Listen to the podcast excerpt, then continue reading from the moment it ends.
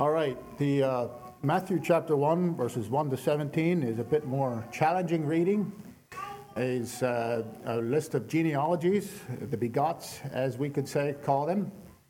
Um, all of these, all of these genealogies, these lists of names, are a testimony of God working in the lives of His people and in the lives of these people. And I think it's especially notable that the last birth that's recorded in the Bible is the birth of Jesus Christ. All of the names prior to that, all of the births that are recorded prior to that, lead us to the one birth that is Jesus, who is called Christ. I've chosen to read this in the New King James Version. It's uh, maybe just a little easier to read in that version. So you can follow along as I read from the Matthew chapter 1, verses 1 to 17. The book of the genealogy of Jesus Christ, the son of David, son of Abraham. Abraham begot Isaac, Isaac begot Jacob, and Jacob begot Judah and his brothers. Judah begot Perez and Zerah by Tamar. Perez begot Hezron, and Hezron begot Ram. Ram begot Amminadab, Amminadab begot Nahshon, and Nahshon begot Salmon. Salmon begot Boaz by Rahab. Boaz begot Obed by Ruth. Obed begot Jesse, and Jesse begot David the king. David the king begot Solomon by her who had been the wife of Uriah. Solomon begot Rehoboam. Rehoboam begot Abijah, and Abijah begot Asa. Asa begot Jehoshaphat. Jehoshaphat begot Joram, and Joram begot Uzziah. Uzziah begot Jotham. Jotham begot Ahaz, and Ahaz begot Hezekiah. Hezekiah begot Manasseh. Manasseh begot Amon, and Amon begot Josiah. Josiah begot Jeconiah and his brothers about the time that they were carried away to Babylon. And after they were brought to Babylon, Jeconiah begot Shealtiel. And Shealtiel begot Zerubbabel. Zerubbabel begot Abiud. Abiud begot Eliakim. And Eliakim begot Azor. Azor begot Zadok. Zadok begot Achim. And Achim begot Eliud. Eliud begot Eleazar. Eleazar begot Matthan. And Matthan begot Jacob. And Jacob begot Joseph, the husband of Mary, who was born. And Jacob begot Joseph, the husband of Mary, of whom was born Jesus, who is called Christ. So all the generations from Abraham to David are 14 generations. From David unto the captivity of Babylon are 14 generations. And from the captivity, captivity in Babylon unto the, the Christ are 14 generations. You may be seated.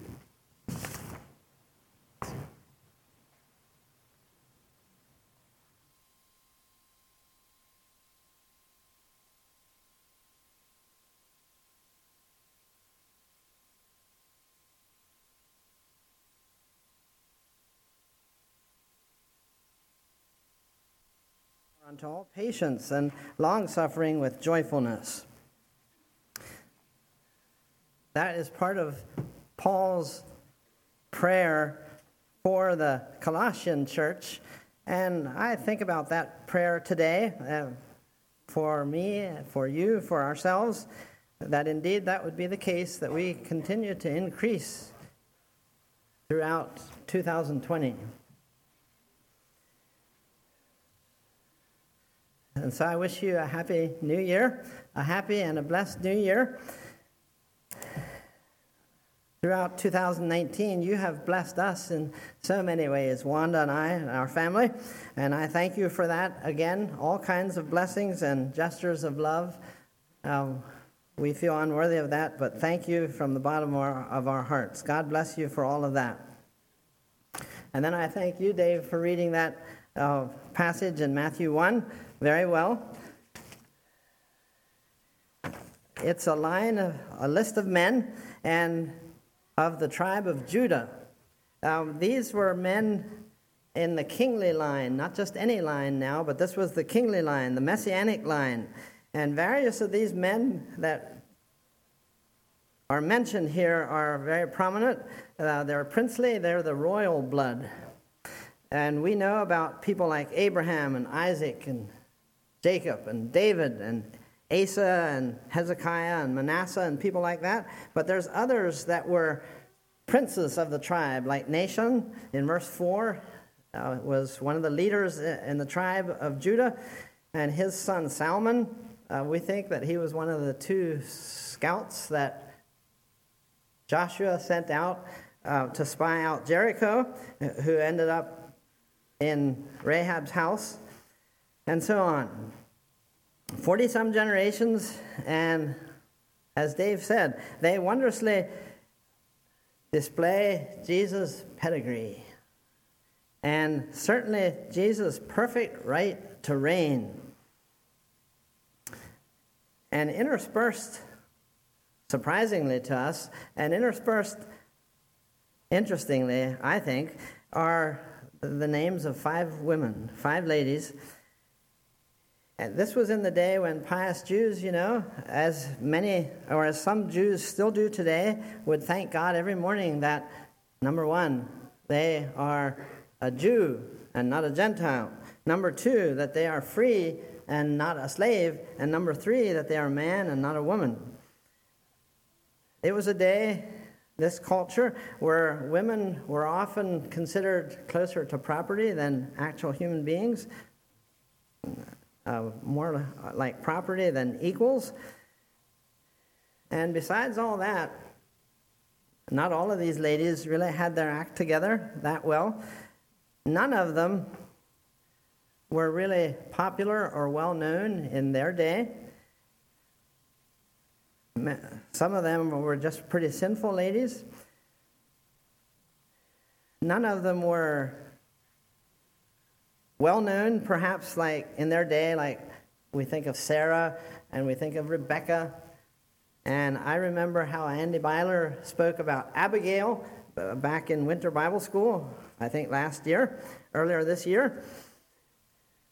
None of these were really prominent women but let's think about them. Let's consider these five here today and noticing how they might be similar to us, whether we are a man or a woman. Uh, noticing uh, how that they were special in God's sight. Obviously, they are kind of special in God's sight, or they wouldn't be mentioned here. How and why? Let's, let's notice that and work on that together. The, the title that I've chosen uh, for this sermon is Special in God's Sight.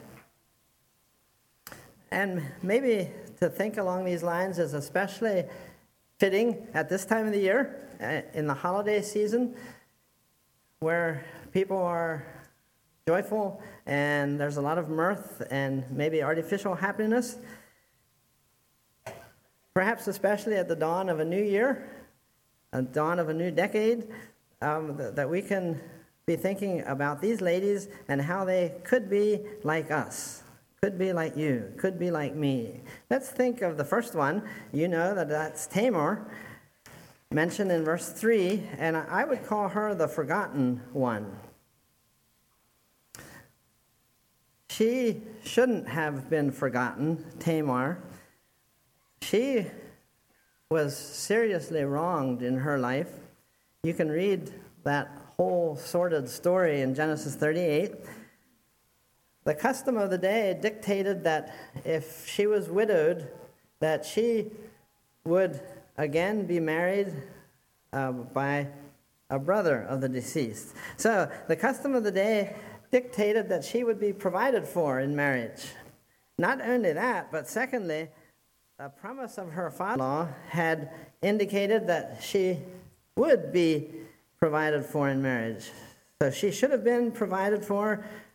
She should have and could have been mar- uh, provided for.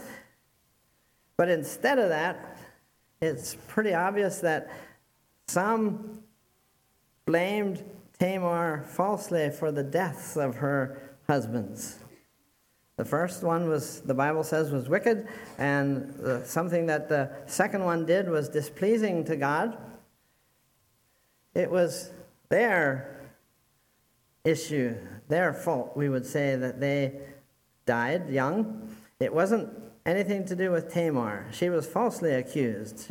She was thought responsible, wasn't that at all. So she should have been taken care of, instead, she was forgotten. As the years rolled by, it became pretty obvious to her. It became painfully evident that she was uncared for, that she was uncared for, that she was uncared for, she was uncared about, in spite of that supposed double layer of protection. And the worst thing, perhaps, about all this was that she wasn't accidentally uncared for. She wasn't accidentally forgotten, but it was intentional and convenient for her father in law, Judah, in this case. She was the forgotten one, intentionally so. Now, none of this None of this excuses her actions. None of this excuses her actions, which were really quite terrible and sinful and pretty much as bad as it could get. That was her bid to be remembered and to be vindicated of false accusations, but she was wrong in that terribly wrong. And I would just want to go on record again as saying very clearly and that none of the bad things that happened to her as she was forgotten over the years gives her any excuse for the route that she took. Certainly not. But if you today, sitting here, if you can identify with Tamar as far as the forgotten part, if you can identify with Tamar as far as being falsely accused, and I think if you have lived very long at all, you ha- can identify with Tamar in those areas of being forgotten, of being falsely accused. If that's you today, I think that God would have you to remember two things and I just offer these two things about, about forgotten people, whether that's you're a man or a woman. If you are have been wronged unintentionally, or if you have been wronged intentionally, if you are forgotten, if you have been wronged, if you've been falsely blamed and accused, and I think, again, that that includes pretty much all of us here today.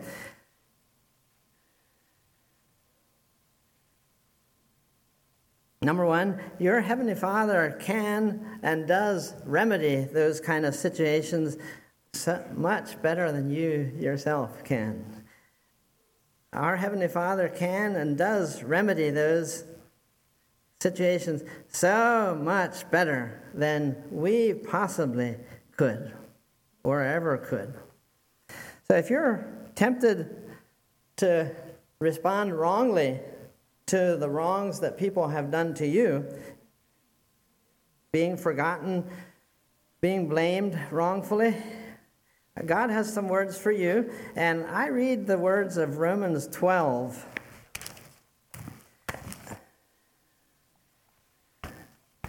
Verses 19 through 21. If you are a Tamar today, listen carefully. Dearly beloved, avenge not yourselves but rather give place unto wrath, for it is written, Vengeance is mine, I will repay, saith the Lord.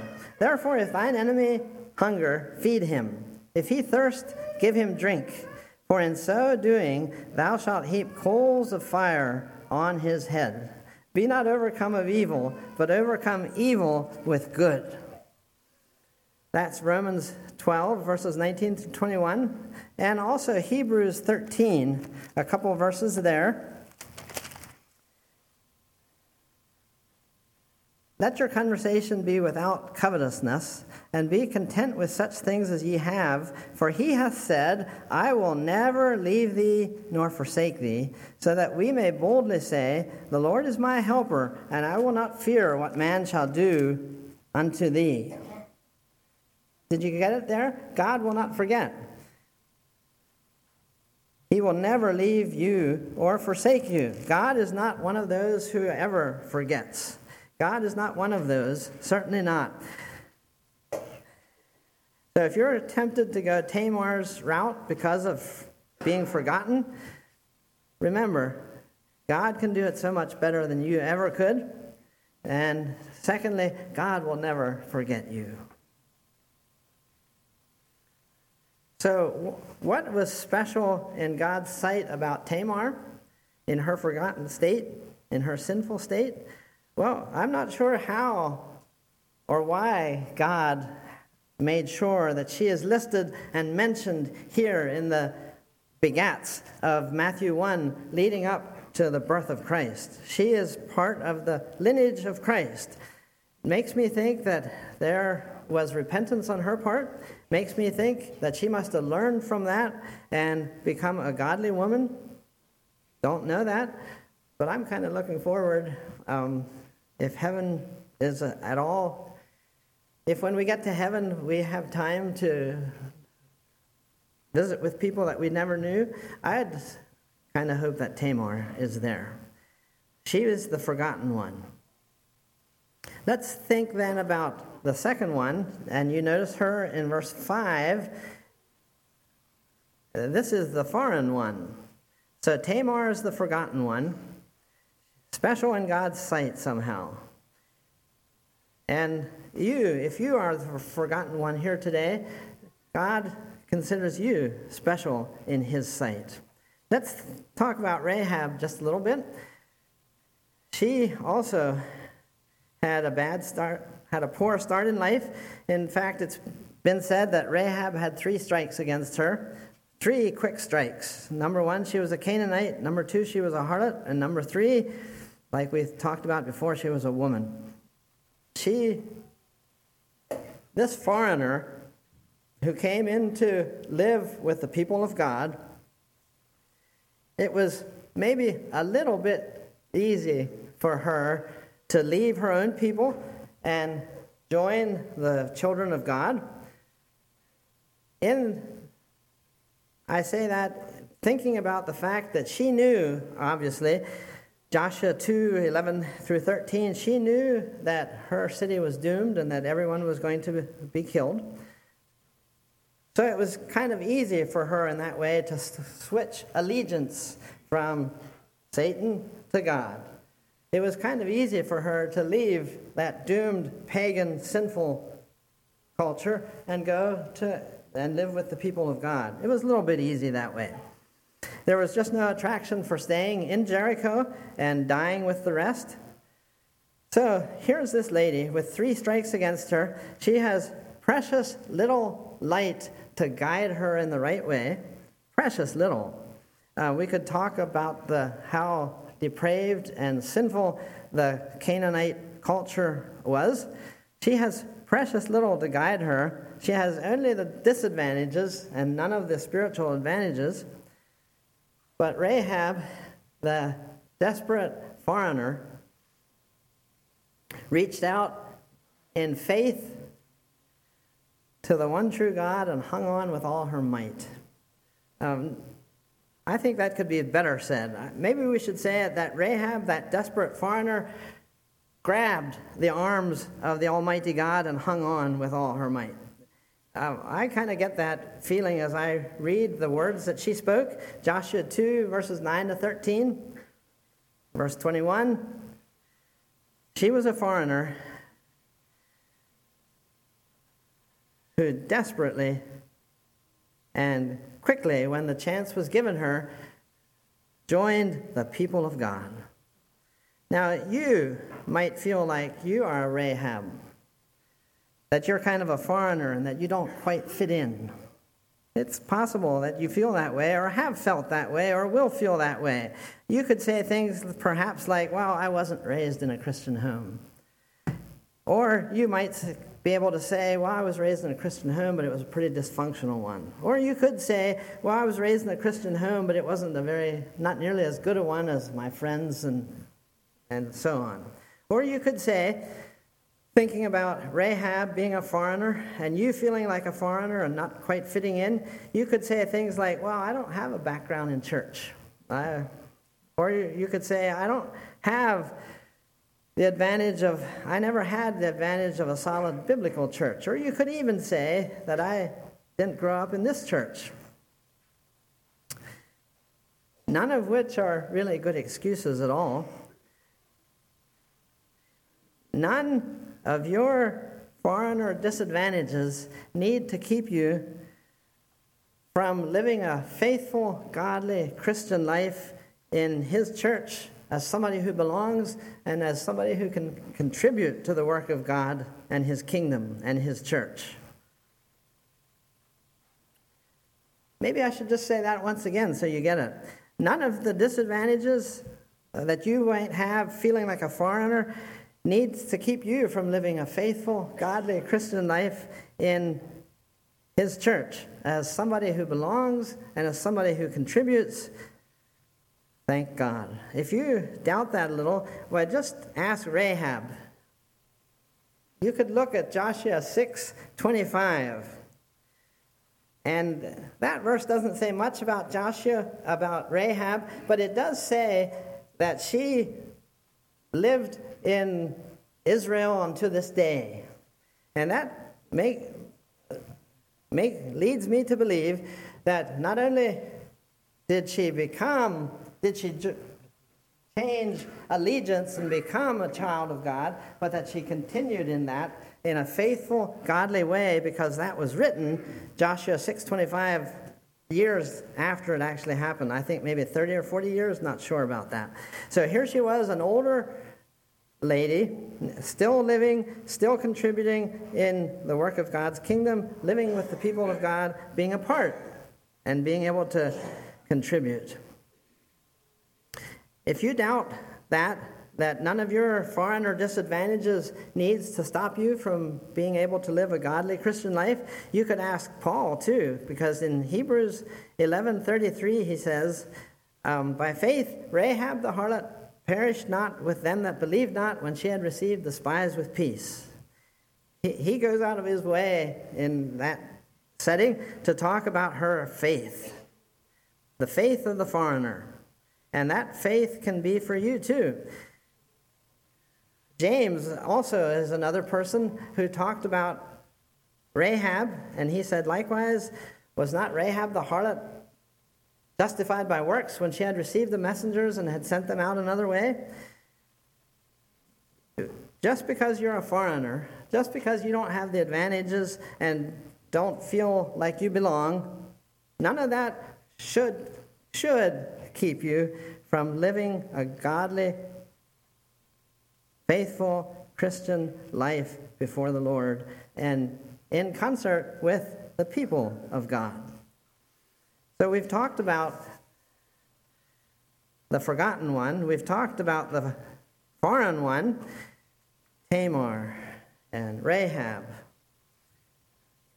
You will notice in verse 5 that it mentions a second lady, and this one is Ruth the forsaking one, Tamar, the forgotten one, Rahab, the foreign one.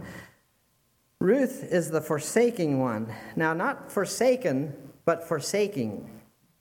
I think you understand. She also, similar to Rahab, forsook her own people and all that she ever knew to identify with the people of God. But, and lots of what we just said about Rahab could just as accurately and rightly be said about Ruth. But something that is different from Rahab and Ruth is that remember, Rahab had no incentive to stay because they were doomed and she knew it. But in the case of Ruth, there was quite a bit of an attraction back in Moab. If you doubt that, you could ask Orpah who also started changing her allegiance. She began, but she didn't go all the way, and it was fairly obvious in the context there in Ruth 1 that it was because she thought back to what she had in Moab and wasn't willing to forsake all eh, in favor of Christ, for, to forsake all to live, be with the people of God, living for the living God. The interesting thing about the forsaking one, who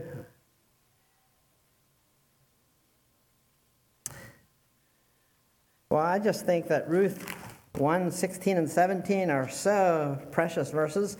You know them too. Let me just read them one more time and think about all uh, that she, that Ruth forsook because she was looking for something better, because she was looking for something higher, because she was willing to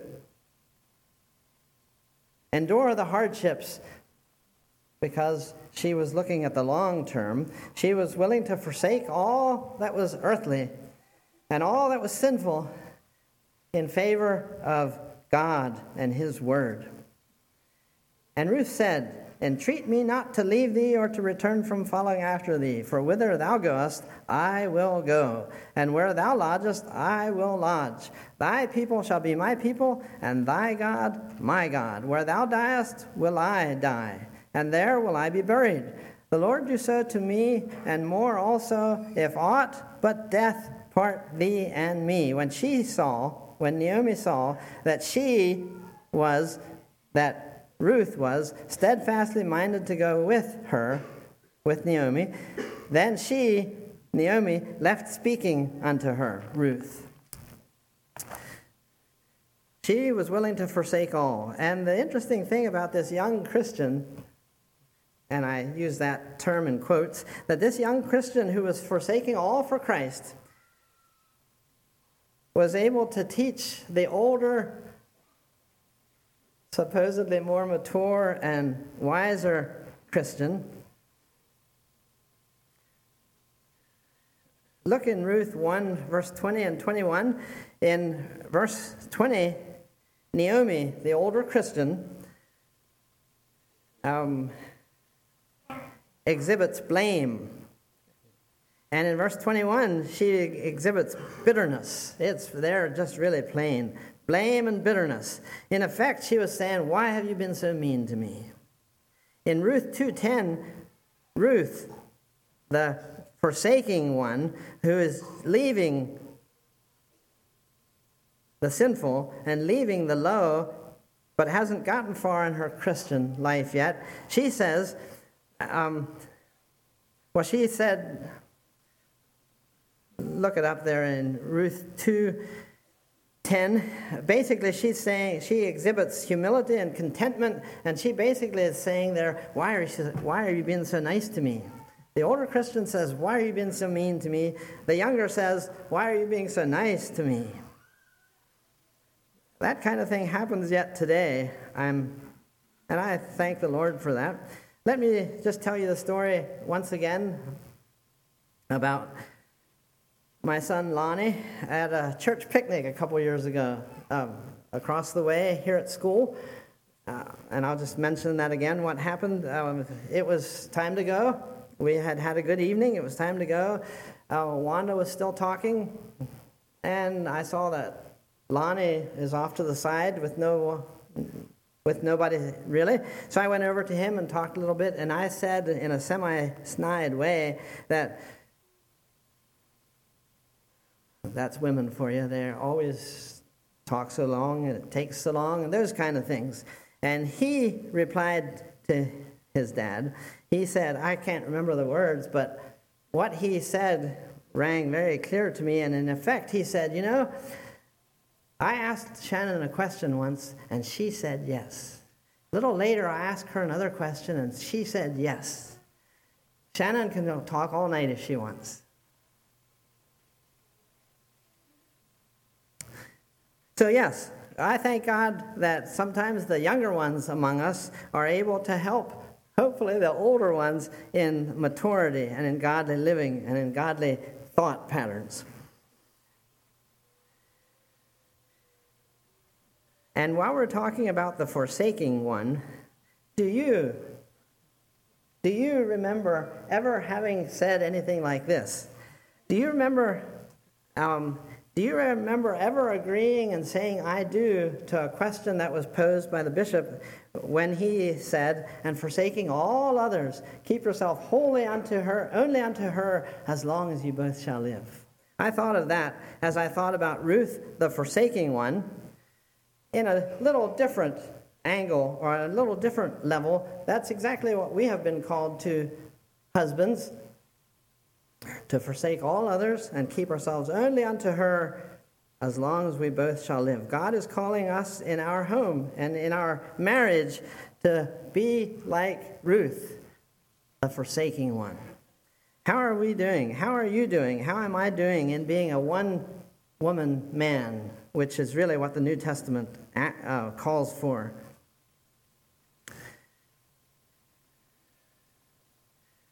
The forgotten one the foreign one, the forsaking one. How about the fallen one in verse 6? David the king begat Solomon of her that had been the wife of Uriah. All of these women, even the, ver- the next one, are fallen ones. But we notice this especially in Bathsheba's life, that she was a fallen one. You can read this whole story in 2 Samuel 11 and 12. And when I say that, I really think that it must, what happened there, that great sin that they were involved in, I really think it was somewhere around 99.99% David's fault. I kind of think it was about 99.99% David's problem and David's issue and David's sin. I think so.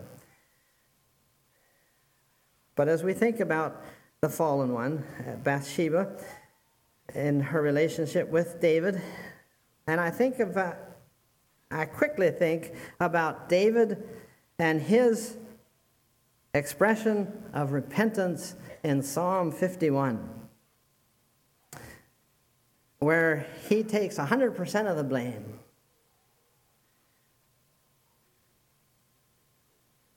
And I just like to think that after David penned his confession, maybe he confessed and repented um, against God, and God only have I sinned, he said there in Psalm 51. He also had sinned grievously against Bathsheba. Maybe David, after he confessed to God, he also confessed his wrong to Bathsheba. I like to think that something like that could have happened, and that Bathsheba, as a peacemaker, a peacemaker, you know, is one who shoulders more than his share of the blame. Maybe she shouldered more than her share of the blame. Why else would she be special in God's sight, special enough to be included in this list of the, the lineage of the Messiah and the Savior? I'm not sure. But maybe at this point it would be a good time for us just to sing together, Create in Me a Clean Heart. Would, would you want to start that, Jordan? And why don't you stand uh, just for that? And we'll sing together, Create in Me a Clean Heart, O God. Create in me a clean heart, O God, and renew a right spirit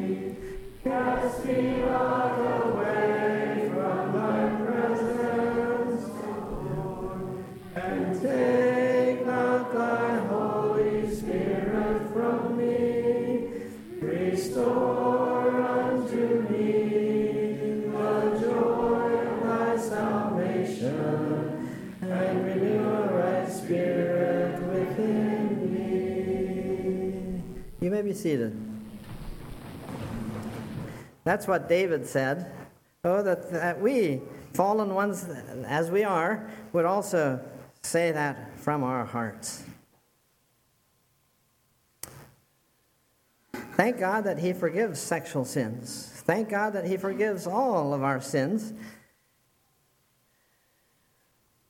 when we repent and confess. As 1 John 1 8 through 10 says so clearly. And you might know this scripture, but let's read it and think about that once again. If we say that we have no sin, we deceive ourselves and the truth is not in us. But if we, if we confess our sins, he is faithful and just to forgive us our sins and to cleanse us from all unrighteousness. If we say that we have not sinned, we make him a liar, and his word is not in us. The fallen one, which includes you and it includes me. Thank God for forgiveness as we repent and confess. The emphasis, though, here should be on repentance, shouldn't it? Repentance means to change one's mind. It means a 180 degree turn. And I'm just guessing, you know, I'm not a counselor, and I'm not someone who thinks very deeply, but I just think that if one has problems with uh, sexual type sins or any sins, that maybe the biggest problem, the, the, the key part of the issue could be that he hasn't quite completely repented. Maybe he has just turned 178 or 179 or 179.9 degrees, where repentance is at complete and total turning from wrong and sin and going directly uh, into the face of our Redeemer.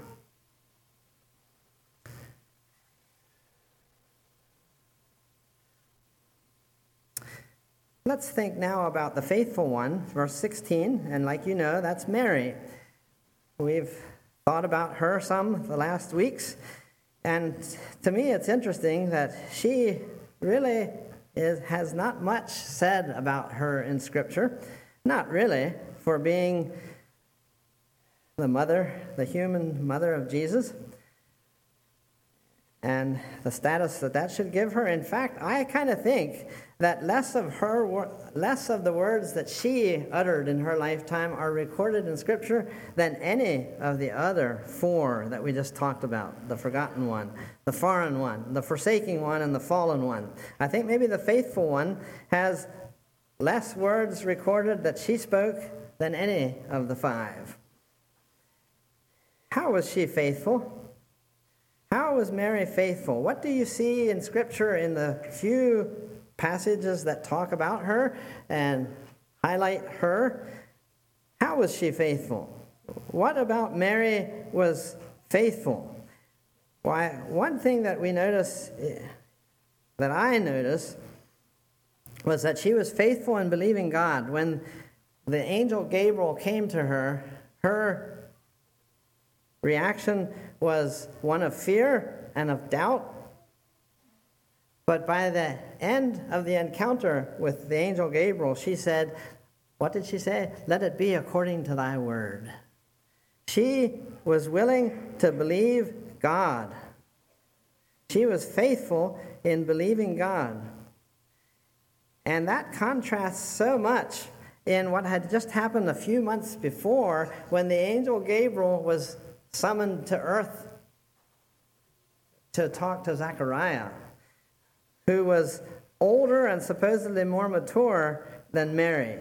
Zechariah was Mary's cousin's husband. And he was one of those, I feel quite sure, he was a priest. He was one of those who every day said, Thank you, God, that I'm a man and not a woman. He prayed that. And yet, here is this young woman who spiritually is way ahead of the older man. Think about that. And as you think about that and all that that entails, and what think also about how what do you think the angel Gabriel thought? That he would actually be dispatched by God Almighty to go down to earth and tell a man like Zacharias some good news about a son coming and a not just a son, but a special son. He's special in God's sight. And before he would leave, he would have to say, Because you didn't believe God, you're going to have to be unable to talk for nine months. I think it was nine months. Mary was faithful in believing God. Whatever God said was all right with her. It reminds me of what I heard you singing not too long ago. You said that tis so sweet to trust in Jesus, just to take him at his word, just to rest upon his promise, just to know, thus saith the Lord. You said, Jesus, Jesus, how I trust him, how I've proved him o'er and o'er. Jesus, Jesus, precious Jesus, oh, for grace to trust him more. One way that Mary was faithful is that she had the simple capacity to believe God. Another way that she was faithful that I noticed is that she loved God's Word. What makes me think that she knew about God's Word? That she read God's Word, that she studied God's Word, that she memorized God's Word?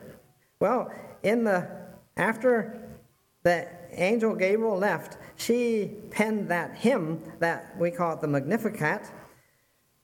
And in that Luke 1 46 to 56, she quotes from memory there. Somebody has said 23 Old Testament passages. There's lots of allusions in, the, in that psalm that she composed, in that poem, in, in that song that alludes back to the Old Testament. It was obvious that she knew the Old Testament. She knew the Bible. She was well familiar with it. I think she had been reading it, and, or at least hearing it from the rabbis in the synagogue. She had been studying it, she had been memorizing it. But none of that necessarily brings one to, or says that one is faithful. But Mary was faithful because she loved and obeyed God's word. Now, I don't suppose that you can love and obey God's word without first reading it and studying it and memorizing it. But just because you read and study and memorize, and, and even, yes, read and study and memorize and think on it a lot, that doesn't mean that you love and obey God's word. But Mary was faithful not only in reading and studying and memorizing God's word, but also in loving it so much that she obeyed it. And I think of you young people that are thinking are, are studying a lot in quizzing the, those portions this year and lots of years before now. I sure give you my affirmation in you doing that. And between you and the Lord, as you read and study and memorize that, uh, become people who are more and more loving God's word as you obey God's word. No wonder it was easy for Mary to believe God because she loved and obeyed God's word. And God's word that is loved and God's word that is obeyed purifies. It brings one to faithfulness. And having said all that about Mary, I just quickly we'll tell you that most scholars, Bible students that should know, think that Mary was probably about 14 or 15 or 16 when the angel came to her. We've talked about the forgotten one, and we've talked about the foreign one, and the forsaken one, also the fallen one, and the faithful one. And maybe you find yourself, especially in one of those five, or maybe you find yourself in all five of those five.